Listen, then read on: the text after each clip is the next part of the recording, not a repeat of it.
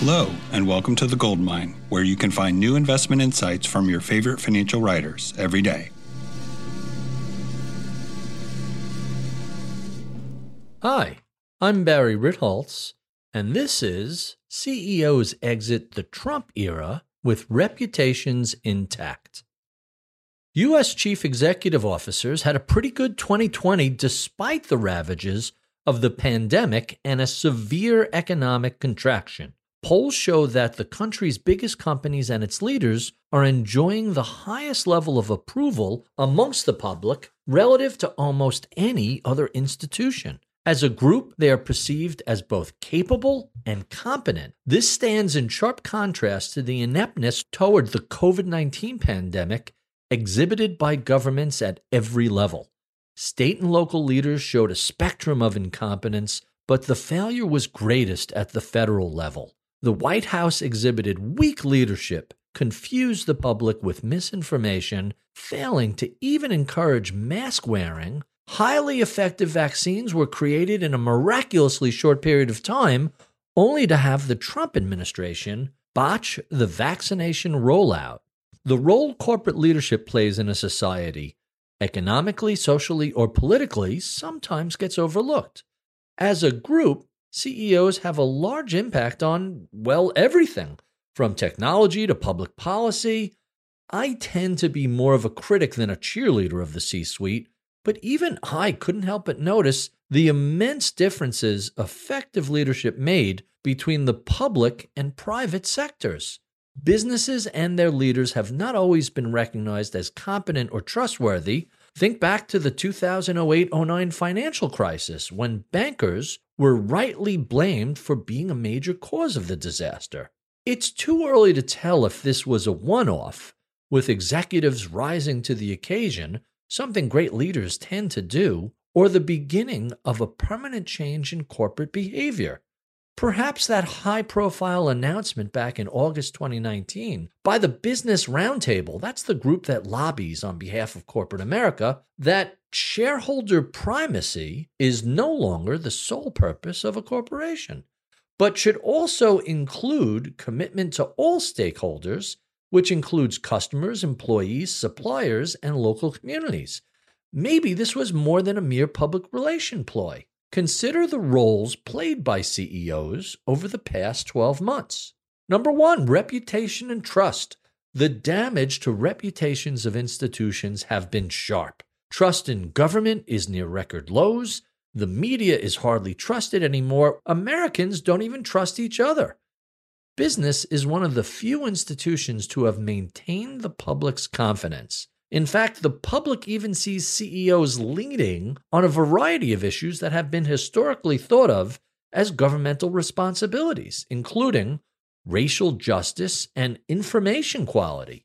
In its annual trust barometer, public relations firm Edelman notes, quote, Business has emerged as the last institution standing, the only one rated as both competent and ethical, and 50 points ahead of governments on competence, unquote. This is a first for the sector, but given last year's events, it should perhaps come as no surprise. The vaccine work done by pharmaceutical companies impressed everybody. When it was dangerous to go to stores, retailers radically expanded their ability to deliver essentials directly to the home. After the election, business groups advocated for the peaceful transition of power, and when rioters invaded the Capitol, social media platforms banned both the insurrectionists and those viewed as their political instigators. Number two, saving the post election period. Soon after the results of Pennsylvania, Arizona, and Georgia trickled in, the outcome of the presidential election became undeniable. Partisans refused to acknowledge defeat but hundreds of major business leaders, many of whom had backed Trump's candidacy and supported his policies, called on him to concede. On November 7th, the Business Roundtable, an association of CEOs, congratulated President elect Joe Biden and Vice President elect Kamala Harris on their election win. On January 4th, two days before Congress was scheduled to certify the Electoral College votes, the roundtable released a statement to Congress. They said, quote, with claims of electoral fraud having been fully considered and rejected by federal and state courts and state government officials, the integrity of the 2020 presidential election is not in doubt. There is no authority for Congress to reject or overturn electoral votes lawfully certified by the states and affirmed by the Electoral College. The peaceful transition of power is a hallmark of our democracy and should proceed unimpeded. Therefore, the Business Roundtable opposes efforts to delay or overturn the clear outcome of the election. Unquote. This is not the progressive caucus or a statement by a bunch of Bernie bros. The roundtable is the bedrock of corporate America.